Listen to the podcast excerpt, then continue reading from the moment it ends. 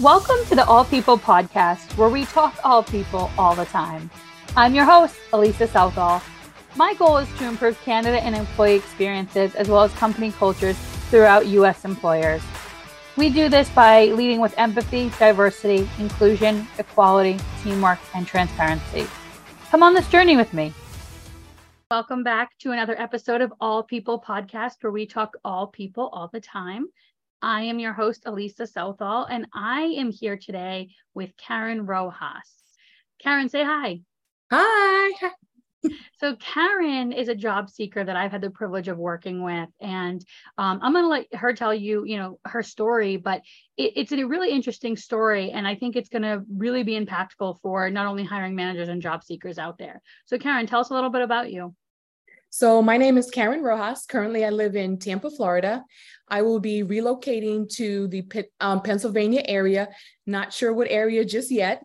Um, I am one of the thousands of transitioning teachers. I transitioned out of the classroom July 2022 with the hopes of finding a role, something that was sustainable, something that would allow me to grow in my profession, to grow professionally, to have better um, opportunities um, for myself and for my daughter. Yeah. And honestly, you know, I, I want to touch a little bit on that transitioning teacher piece.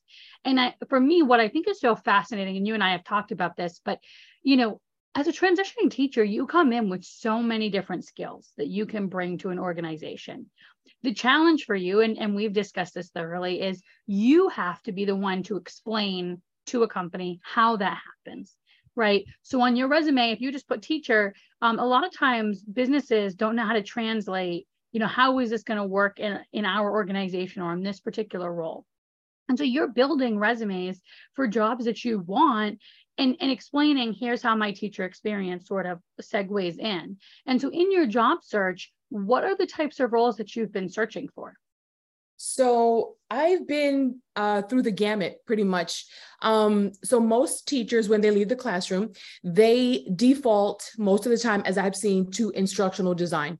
Mm. And that particular um, career became um, inundated re- really quickly. Um, and I'm the type of person I usually don't go with what everyone's doing. I usually go the other, the opposite direction. I'm one of those.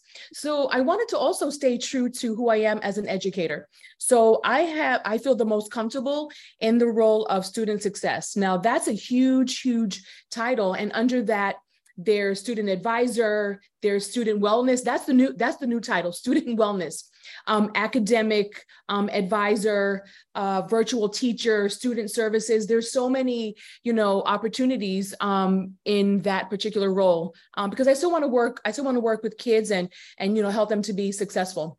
Mm. That's interesting. And I would even say for people that maybe are trying to transition away from children, right? Learning and development is not necessarily the organizational design. And in your case, in terms of student success, we also talked about employee success, right? Um, because it, it has a lot of transferable skills. Um, and so but in correct me if I'm wrong, Karen, but you're looking for primarily remote opportunities, right? You're you're really going for that work-life balance of remote. I am open to. Um, I'm definitely remote would be the best thing. Uh, I'm a single mom, and you know, having to juggle, you know, her and the responsibilities that come with being a single mom remote would be would be great especially since i am actually in the process of, of relocating from you know florida to pennsylvania hybrid i would be open to hybrid i'd have to you know juggle you know juggle some things but i'm used to juggling so that wouldn't be a problem mm, absolutely and in terms of you know your overall job search experience right? I mean you mentioned that you transitioned out in 2022 so it's been almost a full year now. Correct. How has that experience been for you? It's been very interesting. Um, there's been some highs and lows and the highs are pretty much you know getting to know people you know like yourself that are invested in other folks right? So the networking has been great getting to know different people and you know learning the job market learning um, about my strengths and my weaknesses has really been it's been helpful.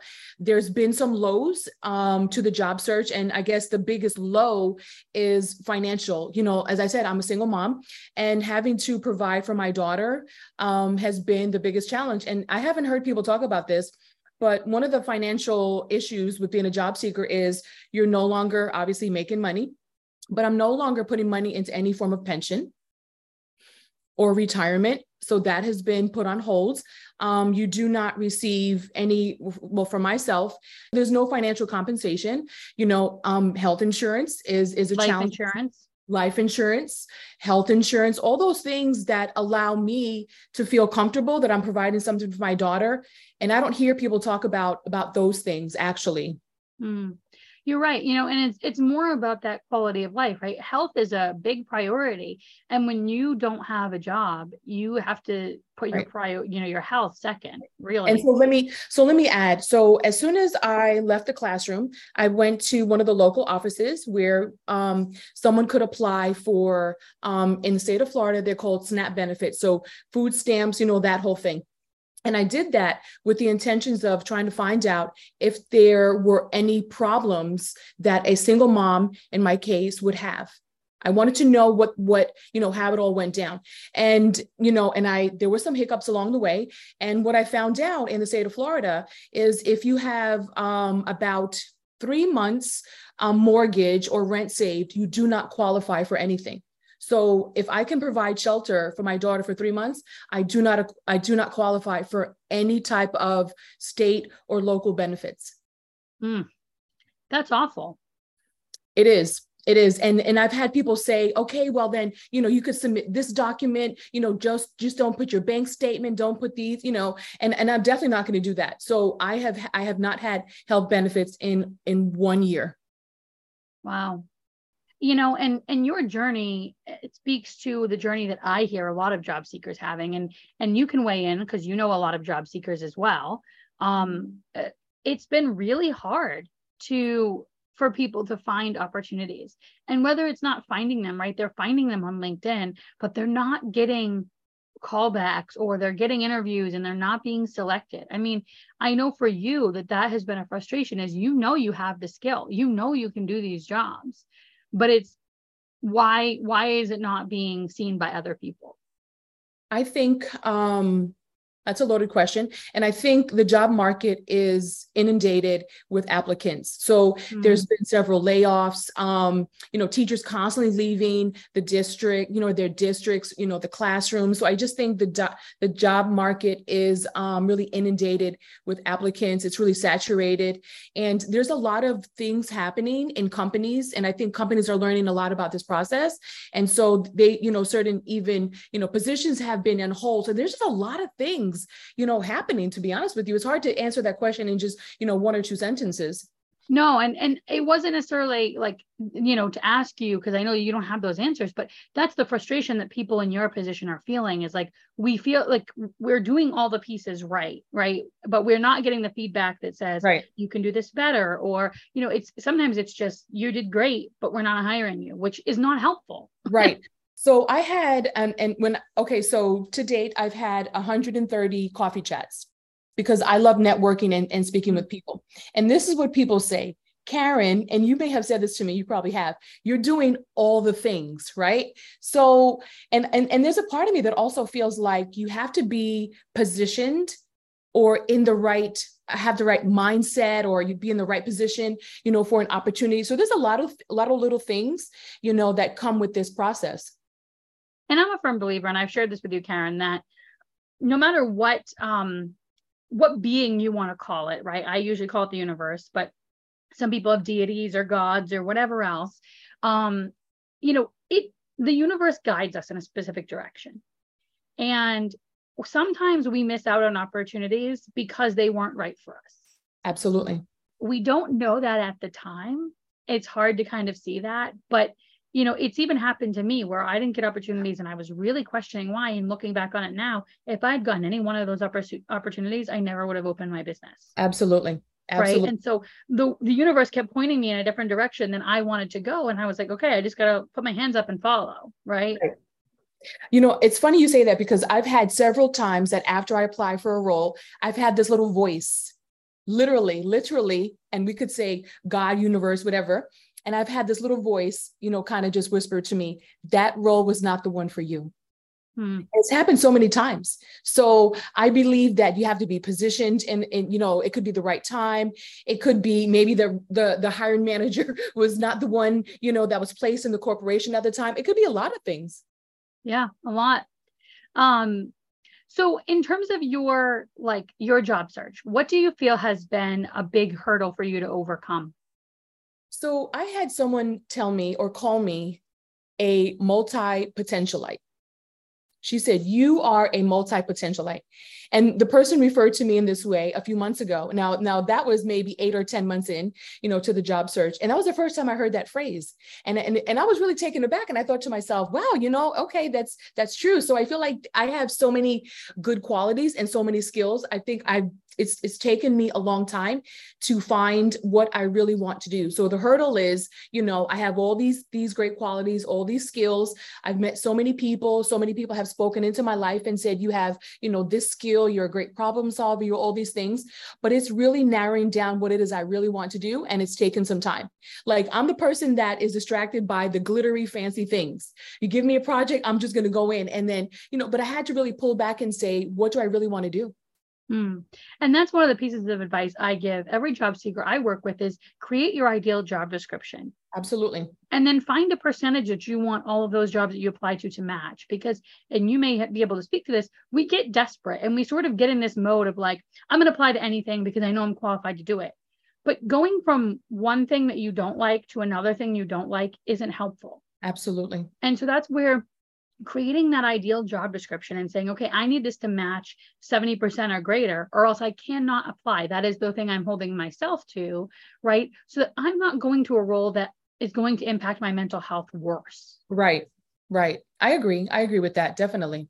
And mm it's funny, I did a little search recently. I took a list of my passions, a list of my strengths, and a list of three things I want to do. And I put it in Chat GPT just to see, you know, what role I could create for myself and I was I was shocked. It came I ranked high as a project manager. Hmm. So I did a little search on myself just to see, you know, just to see what I would get. I was just curious. So, um, you know, I would advise job seekers to do the same. You know, just find out what your skill set is. What do you like to do? What are your passions? You know, and just put it all together. And you never know what you never know what what kind of role you'll find for yourself. First of all, I love that you're using the AI, right? I oh, love it. Great. Best friend great um, but i i can totally see you being a great project manager right? And i and i can see it not only because i've had the privilege of speaking with you but also because as a teacher i mean everything that you're doing is managing a project. Every single time students are in the room you're managing a project. Um, right. and, and so i can see that really being the case and you having a lot of strength there Right. You know, it's, it's funny you say that. I, I keep saying that, right? So currently, I feel like I'm managing a lot of projects. So I'm managing the job search, I'm managing a move, and my daughter is a dog walker. And um, I've advised her to, we've created some business cards, and she goes out and she gives her business cards, and she is being inundated with customers, inundated. And so I'm managing her finances, I'm managing her schedule. So, yes, I'm going to say project manager, definitely. I know I can do it. Awesome.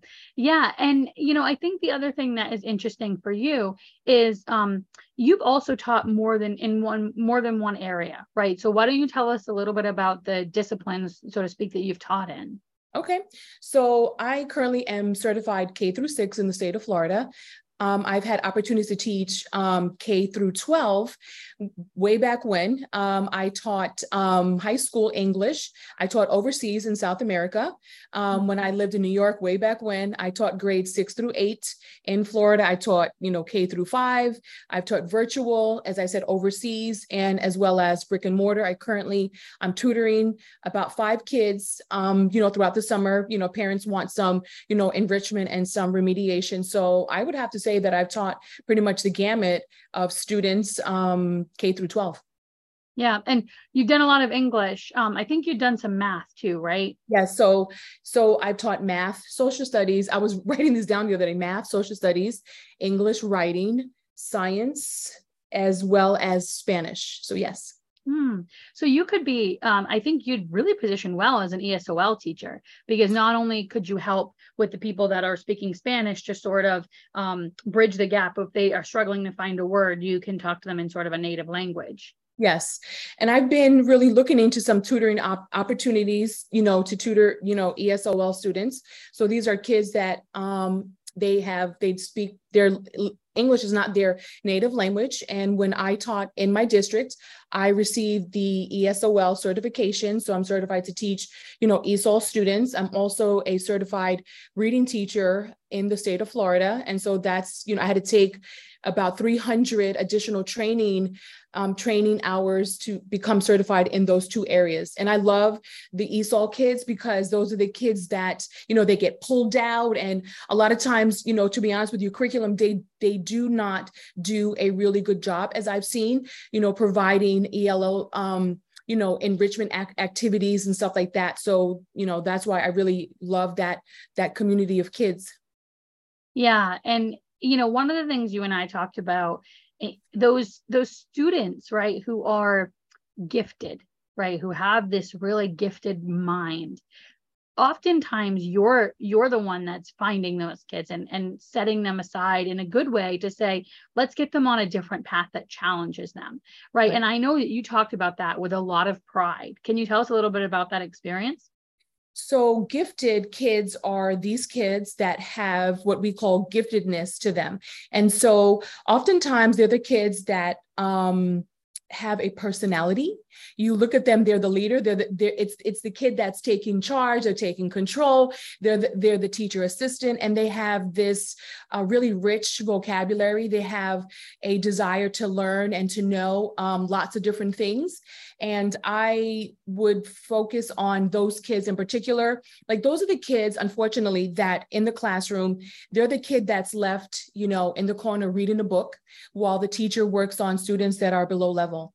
And i I would take additional time to work with those gifted kids because they need the enrichment. They need the different activities in order to grow. Like it's you know academic academically it's not okay to say okay just sit in a corner you know jonathan read a book. And so i would spend lots and lots of time.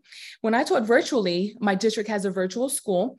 There were about nine kids that I saw gifted giftedness in them. Now, and again, like this was the virtual, you know, program that I worked for and um, I identified nine of them and I submitted their names to the gifted um, and talented um, screener, you know, program, and they actually screened them. And eight out of nine of the eight out of the nine passed the screener, which is 89%. So I have this way of of paying attention to kids, you know, knowing my students. When I was in the classroom, I always received the highest score for knowing, you know, knowing my kids because I want them to have the best opportunity, you know, be it, you know, e- ELL, be it below level or gifted. So I have this way of, you know, pinpointing and, and identifying kids and getting to know them. So I've always ranked very high in that area. Yeah, and that was really interesting to me. And I feel like sometimes those gifted students are also um, bored, right? So there there 100%. might be might be moving around the classroom a lot or, or might be almost what people um, people would call a distraction right because there's not challenged enough to be paying attention right right and so then it's up to you to notice that and say how can we give them different work that challenges them? Right. And not only is it so, so we have to first of all pay attention to the kids you know really get to know them. And once in my district and most di- districts they go through a screener. And then once they pass the screener they, they go through different tests.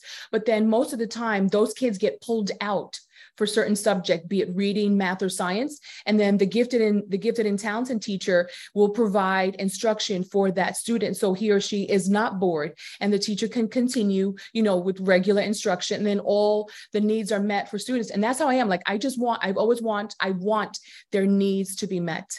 Hmm. I love that. And I know that, you know, going back to the training piece, you had talked about how the district has sort of a uh, minimum training hours. And in general, you always exceeded that and exceeded it by an exorbitant amount, like almost doubled that yes, amount. Yes. Just and and to me, that's somebody who is just an active learner, somebody who likes to have all of the skills to be able to help people. So every district does their training differently. So in my district in Tampa, Florida, we were required to have I believe it was 120 or 150 training hours to maintain your license. And after you, so your license is good for five years. So within the five years, you have to have a certain amount of training hours. And I exceeded that amount by 700. And then someone helped me do the math. And that growth was like 466% because I want to have the, tra- I want the training for the gifted kids. And most of those trainings, a lot of them came from you know um, the ESOL kids and and just just you know the reading and just having that specialized um, certificate to help kids that i know um, need the most. So yes i always want to learn. Like i'm you know, i'm like i'm the nerd right?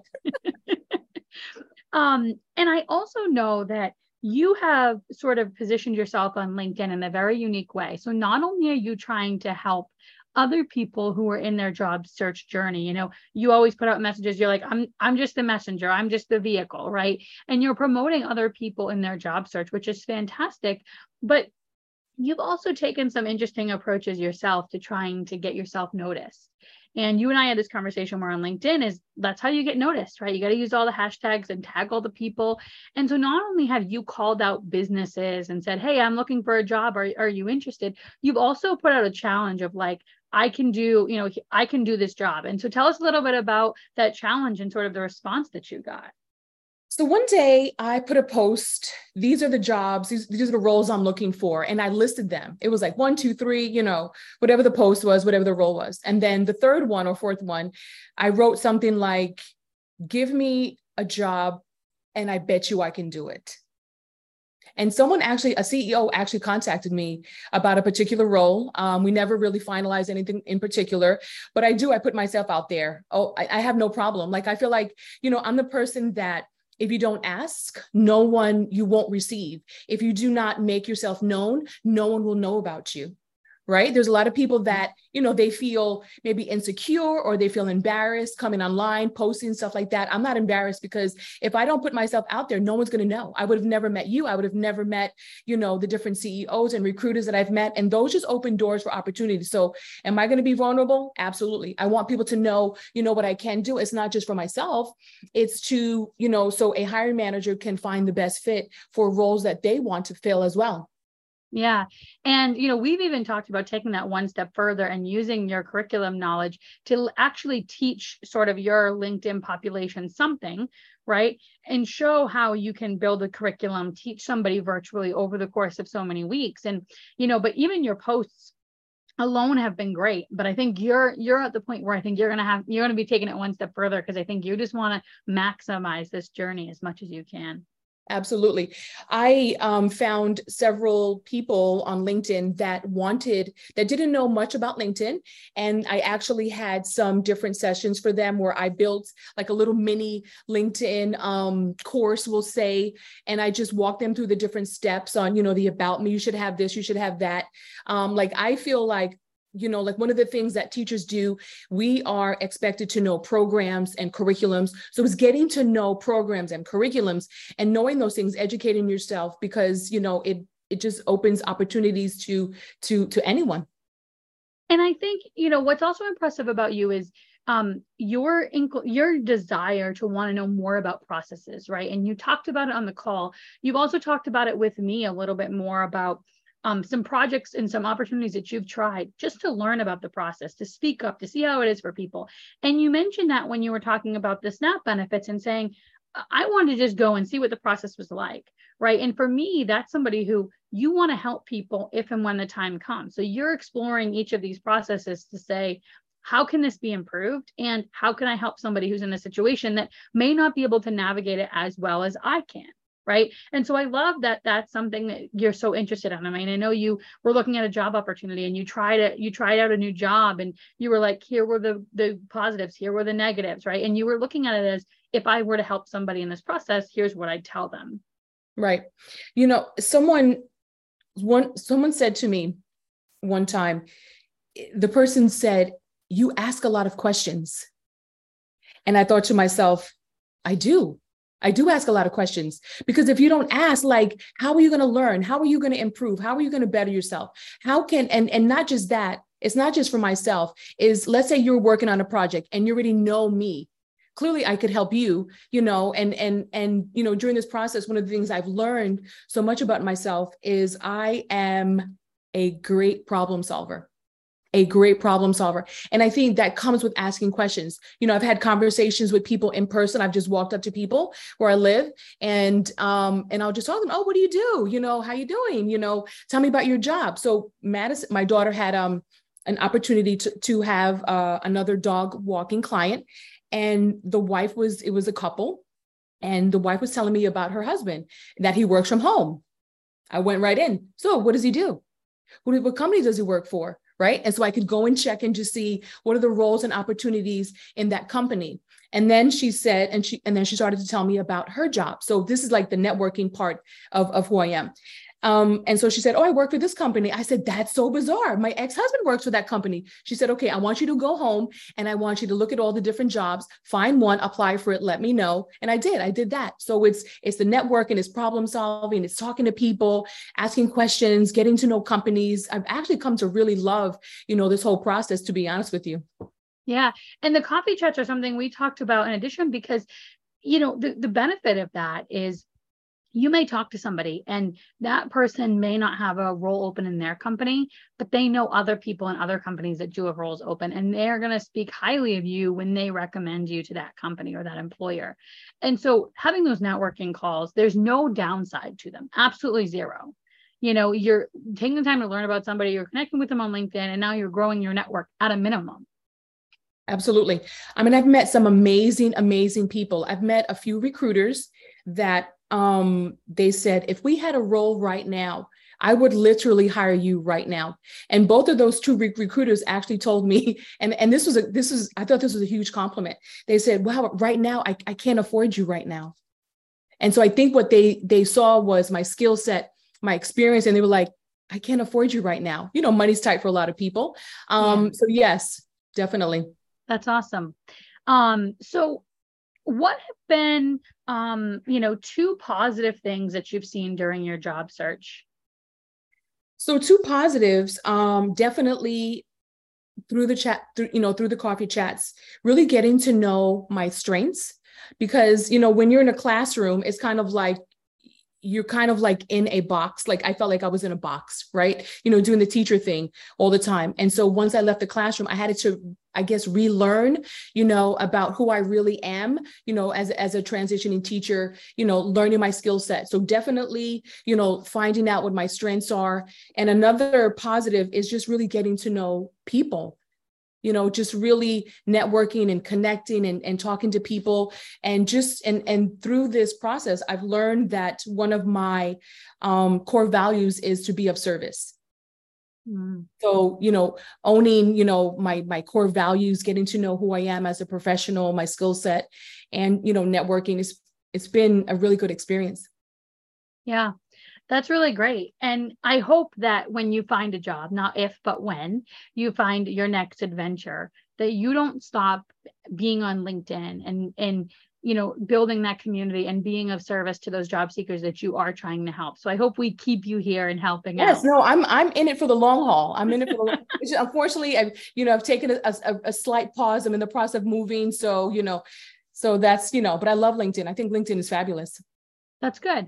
Um, and I know we talked a little bit about your overall experience, but can you also provide maybe two more specific challenges that you've had in that job search? So one challenge, there's yeah, I have two. So the first challenge, I guess, is um, is the ghosting. So I had a CEO re- literally reach out to me, and he said he read my post and he saw that you know the little blurb was create a role and watch me do it or something like that. And he said he after he read that, he reached out to me and we actually had a conversation. He was the CEO of, of a company, of a school, an online school, and we had a coffee chat and we talked about it and it was an immediate connection. He felt he wanted me to help him to help his students to find, you know, their next career.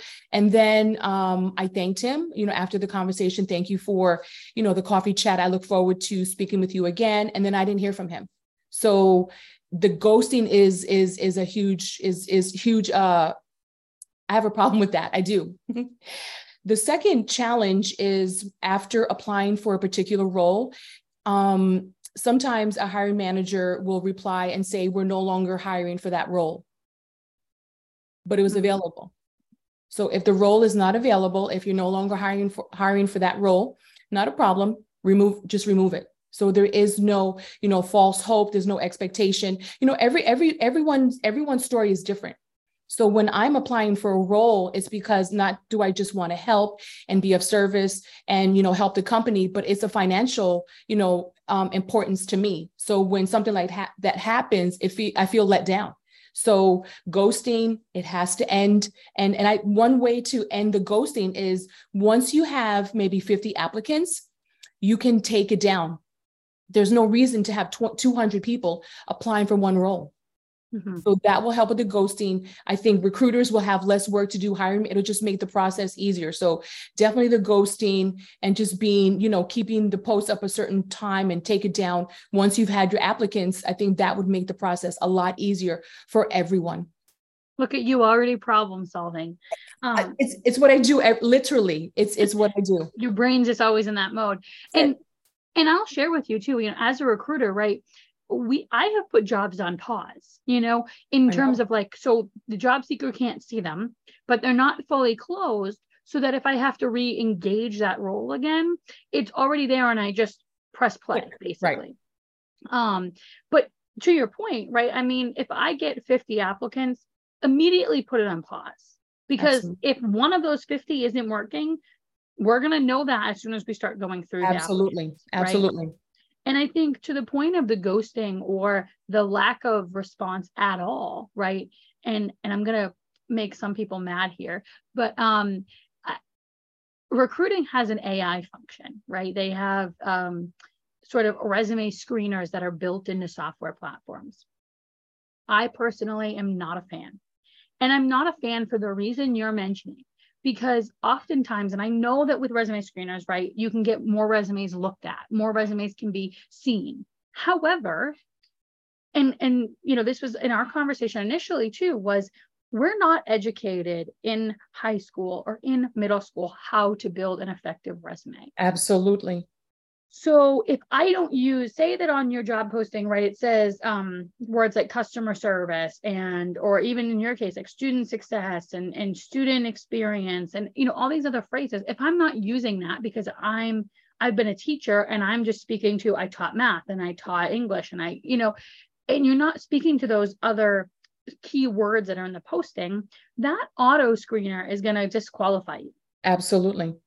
So you're in a disqualified bucket, even though you very well could be a qualified candidate and the screener isn't picking up on those different words that you're using. Right. And right. nobody goes back and checks and says, did the screener actually screen the right the right response? Right, right. And so those people either get an auto rejection or they sit in the talent pool until they close the job. You know, and going to your point, I'm a big fan of send people rejections, right? And and send them to them timely. I mean, I when I started my business, I'd applied, I'd been applying to jobs. Six months later, after I'd already started my business, I got a rejection. And I was like, I assumed I didn't get it. It's been six months, right? But like that makes me more frustrated. Absolutely. Because I'm like, you would have waited six months. Like, first of all, if if I was still being considered, I'm not interested because that's way too long. Right. right? But to your point, if I put this job on pause at 50 applicants, if I don't like that applicant, rejection right away. Absolutely. Don't wait until you until you figure out which candidates are the right candidates. If you know that that person is not qualified, send them an immediate rejection email. Right. I agree. They you would know, rather get one 24 hours after they applied than wait 6 months. Absolutely. And you know, when I, again, the problem solver that I am, so I'm looking at roles and I keep seeing 200 applicants, and I was just like, this is not right. And so I thought to myself, okay, if I was the recruiter or hiring manager, how many, you know, what would be a safe number for me to stop at? Like to me, I think 50 is a safe number. You know, when you have your 50, these are these are the candidates, you have your piles, you know, whatever the case may be. These are the, you know, these are, you know, my 10 I'm going to go to. These are the ones that are the maybes, you know, just make it easy. I think it's easier easier for every everyone. I mean, I I remember applying for a role and it was a fantastic role and i did the thing like i reached out to someone in the company and and the person he went to the we went to the same college. And so i introduced myself oh we both went to you know hunter college in new york. You know i just want to connect with you. And then i did the thing and i and i wanted to get some information about the company. And he's and he immediately asked me so what role are you applying for? And so I just took that opportunity. I went in and I told him the role, and he said, "Let me ask my program manager about that. Let me let me ask." And he came back, and I felt really generally really bad for him. He said that role we're not actually my per my manager we're not actually hiring for that role. It was a dummy role. So he got caught in the crossfire. He had to be the one, and I felt so bad. because he hmm. had to be the one to deliver that message. I said, and I and I replied, I said, so what you're telling me is they're really not hiring for that role, and he didn't reply because he got stuck in the middle of a, a, a, dummy role, which is and and and that's a problem because now you know there shows a, a, there's a lack of trust between the applicant and the company, and you know people just start to feel you know insecure about the process. Um, so keep you know keep the applications at a minimum make sure mm-hmm. the time frame is, is sufficient two weeks whatever the case may be so it's just easier on everyone and we can you know so the process can be a little more seamless you know, for everyone. And roles aren't just, you know, open for long periods of time, I guess. And I think that also can send a bad message to your employees, not only because they're caught, caught sort of in the backlash of that, right? But also because if now they know that the company posts dummy roles, they're like, are we really growing? I or know. are we pretending we're growing like then they start to question their own sort of company and and their role within the organization i know i think that there's a lot of challenge with that.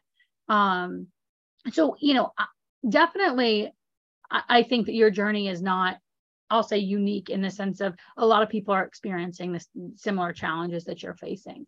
I think you as a human being are unique, um, but I don't think your experience is unique, you know, in terms of those um, ghosting, you know, not getting responses back, having dummy roles, all of those things I think are common challenges.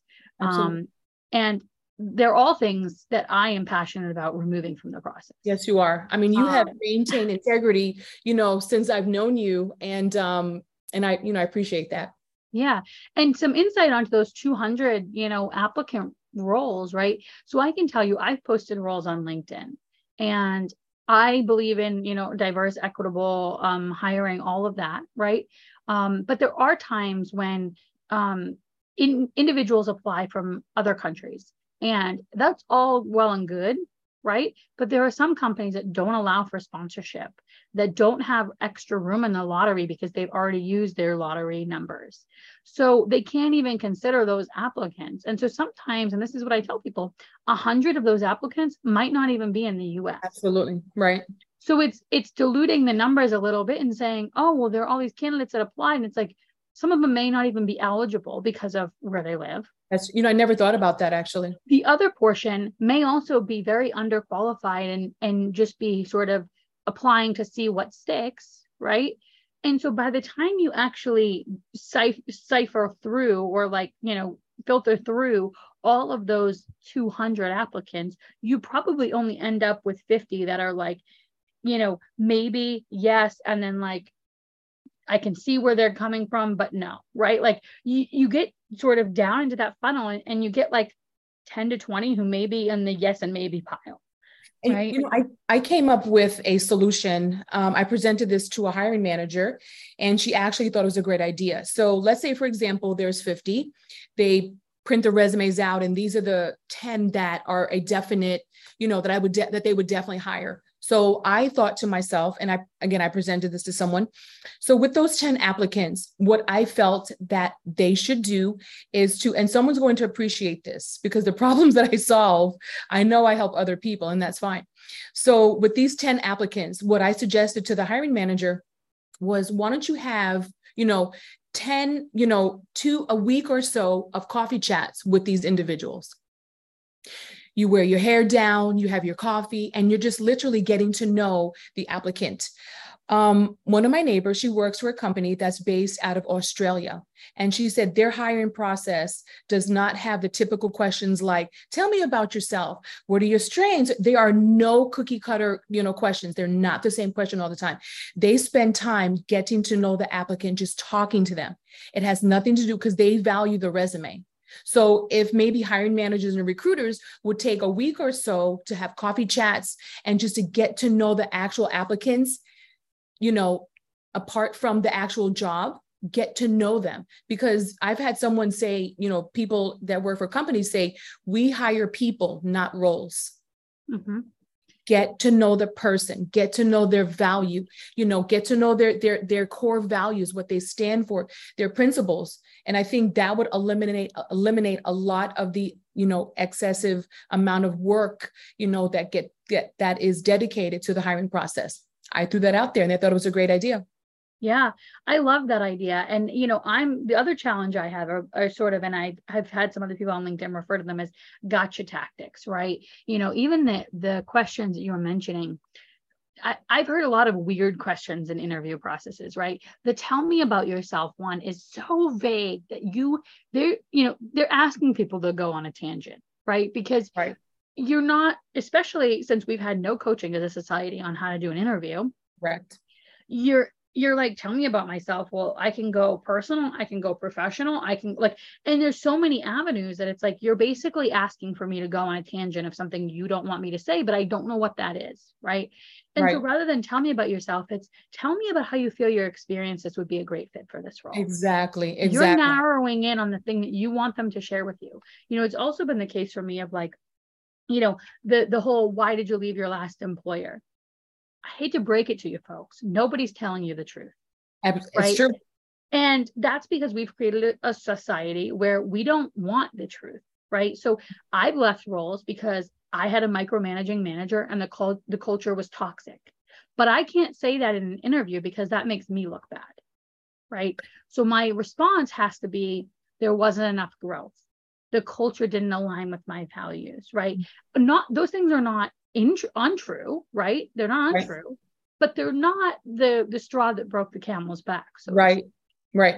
Um, I, mm-hmm. And so mm-hmm. for me, like that's you know that's the kind of stuff that it's like, don't ask people why they've left their last role. Ask them what makes what them want to work offer. here.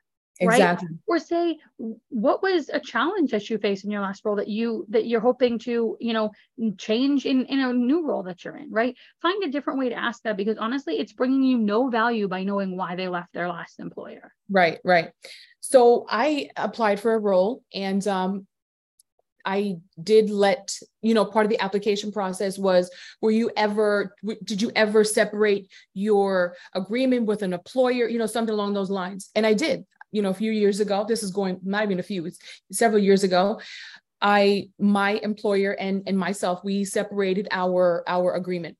And so I checked yes. And then in, in reply to that, they wanted to know the specifics, which put me out there right and so at the end of the day you know both my vision and the and the organization organization's vision like we were we just we just weren't weren't meshing so i had to really craft a really specific, you know, email in my defense and not to even bash the employer. It's mm. it's really it's it's it's it was hard, but I think I did a really good job because they, you know, they were impressed and they wanted to move forward. You know, they ended up changing the direction of, of that particular role, but they they would have hired me. So I guess I did a good job doing that. But yeah, like I feel like get to know the applicant, hear what he or she has to has to how he or she can add value. If you know, and find out, okay, so if you're looking for someone to solve problems, tell me about the last two problems you just solved. Mm-hmm. I think that's a great question. Yeah, and and more than just, you know, even go one step further and say, okay, tell me the the type of problem that you solved and then how you solved it. Right? Because I want to also know like how did you do it right and and what was the impact of that problem solved exactly right exactly so digging into that deeper especially if that's something that's going to be a main component of the role and so i do think you're onto something you know i believe in getting to know people um because you can train just about anything. You can send them to learn just about anything. But if they are not a, and I hate to say culture fit, right? But if if they are not bought into what you do in the organization and they don't they don't have a um, um, strengths that round out your team's weaknesses, then it doesn't really matter, does it? Right. right. Um, so you know, I see it all the time with expectation setting with hiring managers. They're like, we want all of our candidates to have all of this experience. And I was like, basically, you're saying, I want my my squirrel to be purple and I want it to fly. Right. But you will take a gray squirrel or a brown squirrel or a white squirrel or a flying squirrel but you don't necessarily you're not going to get the purple flying one because it just it's not possible even the person the last in the role that you had didn't have all of those criteria. So right. for me, I always go in and say, what are the things that are non negotiable that they have to have entering the door? Right. And what are the things that you're willing to train? Because I'm not going to look for the things that you need to train. I'm going to look for the non negotiables. Exactly. Exactly. One of the things that I found interesting also, it's new to me. um, because this is all new to me pretty much, is the 30 minute phone screener. And so it's meant to just, you know, pick the applicant's brain really quick. You know, I've had I've had several of those. And most of the time when they tell me, okay, what questions do you have for me? most of the time they can't answer the questions because that person is a third party you know they're they're hired as a third party you know contractor or whatever the case may be and most of the time they don't have the answers to those questions and so that is one part that to me like when i prepare for those phone calls those screeners i prepare as though it's an interview. So i have my questions ready you know i have my stories you know behind everything that i've done. And when they can't answer the question it's kind of like ah, you did all this work you know? Like job seekers just want to to you know to, to work just to find their fit you know? And so some of those little things could be be eliminated to be honest with you. So i'll tell you as as somebody who has done phone screens right um, and I I sort of say this all the time, and this is not a knock at recruiters. I value recruiters. I think that they're fantastic, and what they do is so challenging. But in all honesty, recruiters do not fully understand, in most cases, the job that they are hiring for. Because if they're working in a corporation, they're hiring for a hundred jobs in in their corp, right in their org, and they can't understand every single one to the fullest capacity. So what happens is, is the hiring manager says, "Here are the things that are most important to me." And maybe there's three, maybe there's four. They're right. They go on the job description. This is why I tell everybody bold those keywords because the recruiter gets eight to 12 seconds and they're going in and saying, All right, I have my checklist. These are the things the hiring manager is looking for. Check, check, check. And if you don't have them, they they move on. Right. Absolutely. And they'll come back to it maybe if there's time, but they're going to move on. And so to your point, right, that phone screen is basically for them to just say, it are the things that I saw on the resume, the things that really the hiring manager is looking for. But to your point, they don't know anything else outside of that role. So you're not only building your resume to get through the screening process, you're then also adding elements that you know the hiring manager also wants to know that are extras, right? Um, but that the recruiter may not fully grasp the context in which those need to be um, used in that role. Right. I agree. That makes sense. So, and as a recruiter, I can say it was true for me. I mean, there were many times where I was hiring a role that I'm like, don't ask me how to do it. I have no clue. I just know that these are the things they need.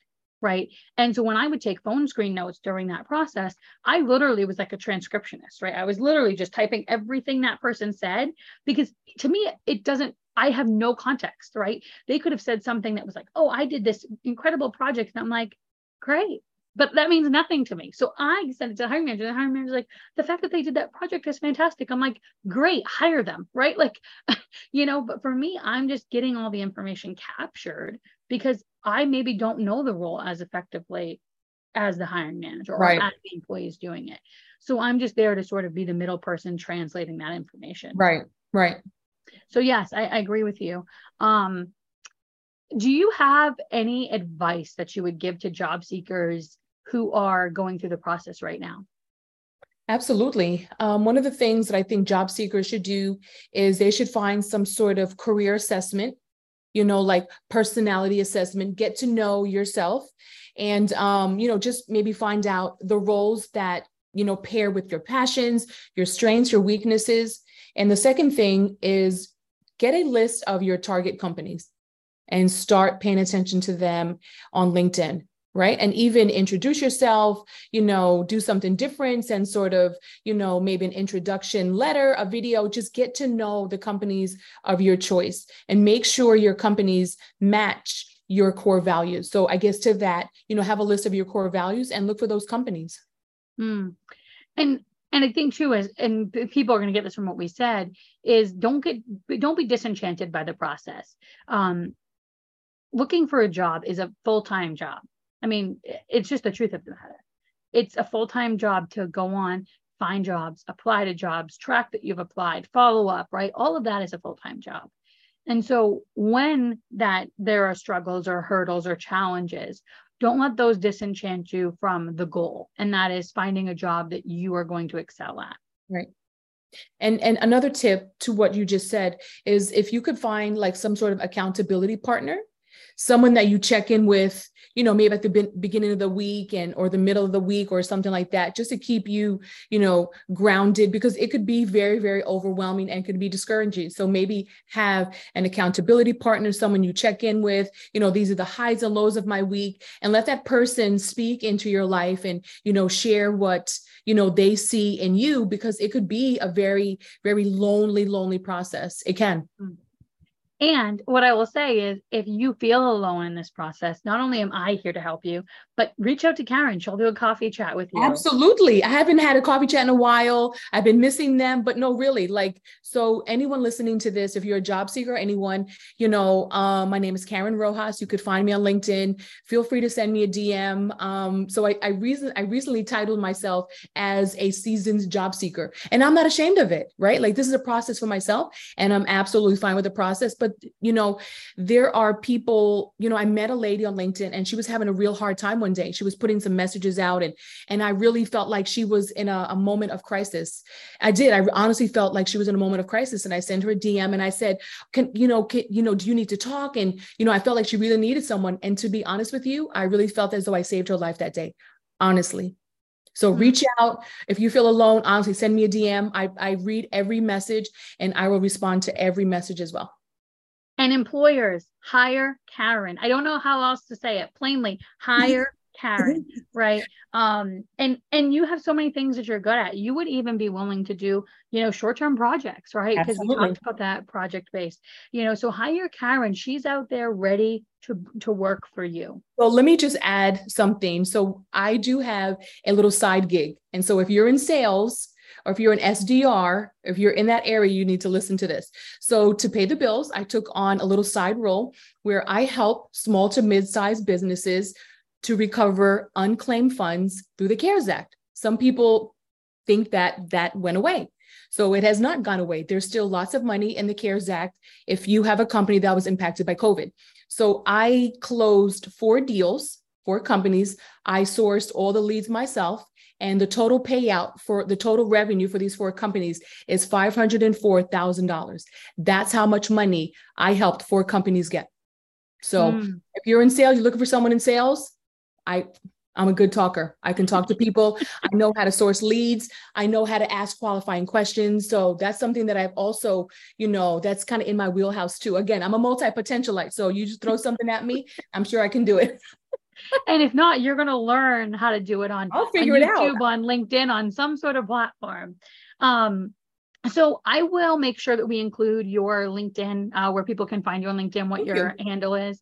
Um, are there any other ways like are you on any other social media platforms that you're on or is it mainly linkedin? Actually since i've been on linkedin i'm really not on facebook anymore or mm. instagram. I spend most of my time on linkedin. Awesome. Um, so i like to end every episode by um, talking about my favorite poet of all time maya angelou. May she rest in peace forever. Rest in power. Um, she has a great quote that says, I've learned that people will forget what you said, people will forget what you did, but people will never forget how you made them feel. Mm. And I'm sure as a teacher, this rings very true for you. Can you share a time when that was true for you? Yes. So I have to, you know, give honor and credit to my daughter. She's 14 and she'll always leave me these little notes like, you'll find a job, you'll do this, you know, you're really great. And, you know, you're working so hard. And, and the reason why, even though she's not on LinkedIn and she's not, that's not her thing, she's the one that knows me the best and she sees my effort. And so she'll always say, you're going to get a job, you're going to do great. Um, so I guess, you know, and to to her credit you know or to my credit to our credit she is a she's an entrepreneur. She's doing a great job. She's a dog walker. She's making you know great money. So you know i guess you know to my daughter i guess. And that's awesome because like you were saying i mean even those those messages she writes on the little notes you may not remember every word that she puts on there but you remember the feeling that she gives you of like she's there to be your cheerleader. She's there to encourage you. And and you've been that for her right so it's it's interesting that she's now giving that back to you exactly. um it's full circle but i i love that and a lot of people don't say their children but i think you know that happens a lot is you know your children are are silently or even vocally cheering you on and in the mix of it all you don't notice absolutely yes but you're noticing which is great Yes. Mm-hmm. Um, so before we end the episode, is there anything you'd like to share with you with any listeners out there that we haven't covered? You know i would just encourage you know i guess job seekers to you know stay connected on linkedin. Um, if you feel like you need a break take that break. If you feel like you know it's it's it's middle of the week and you feel a little burnt out take the break take the time off that you need. This process can be overwhelming. So you know and if you feel like you need someone reach out. Do not do life alone. There's a lot of people that are you know alone and and lonely. And and i you know reach out to me you know but don't do this alone if you feel overwhelmed take a pause take a break you know reach out to someone and you know but stay connected on linkedin it's a powerful powerful tool it's wonderful it's amazing i've met you know a lot of great people so stay connected Awesome. Well, thank you so much, Karen. I appreciate you being here. Um, and to all the listeners out there, as I end every episode, lead with empathy, act with kindness. Have a great day, y'all. Thank you for listening to All People Podcast. If you enjoyed our show, I'd love for you to subscribe and leave a five star review. The work doesn't end here. If you want to keep the conversation going, find me on LinkedIn or Facebook or visit my website, apeoplepartnerllc.com. Lead with empathy and act with kindness. Have a great day.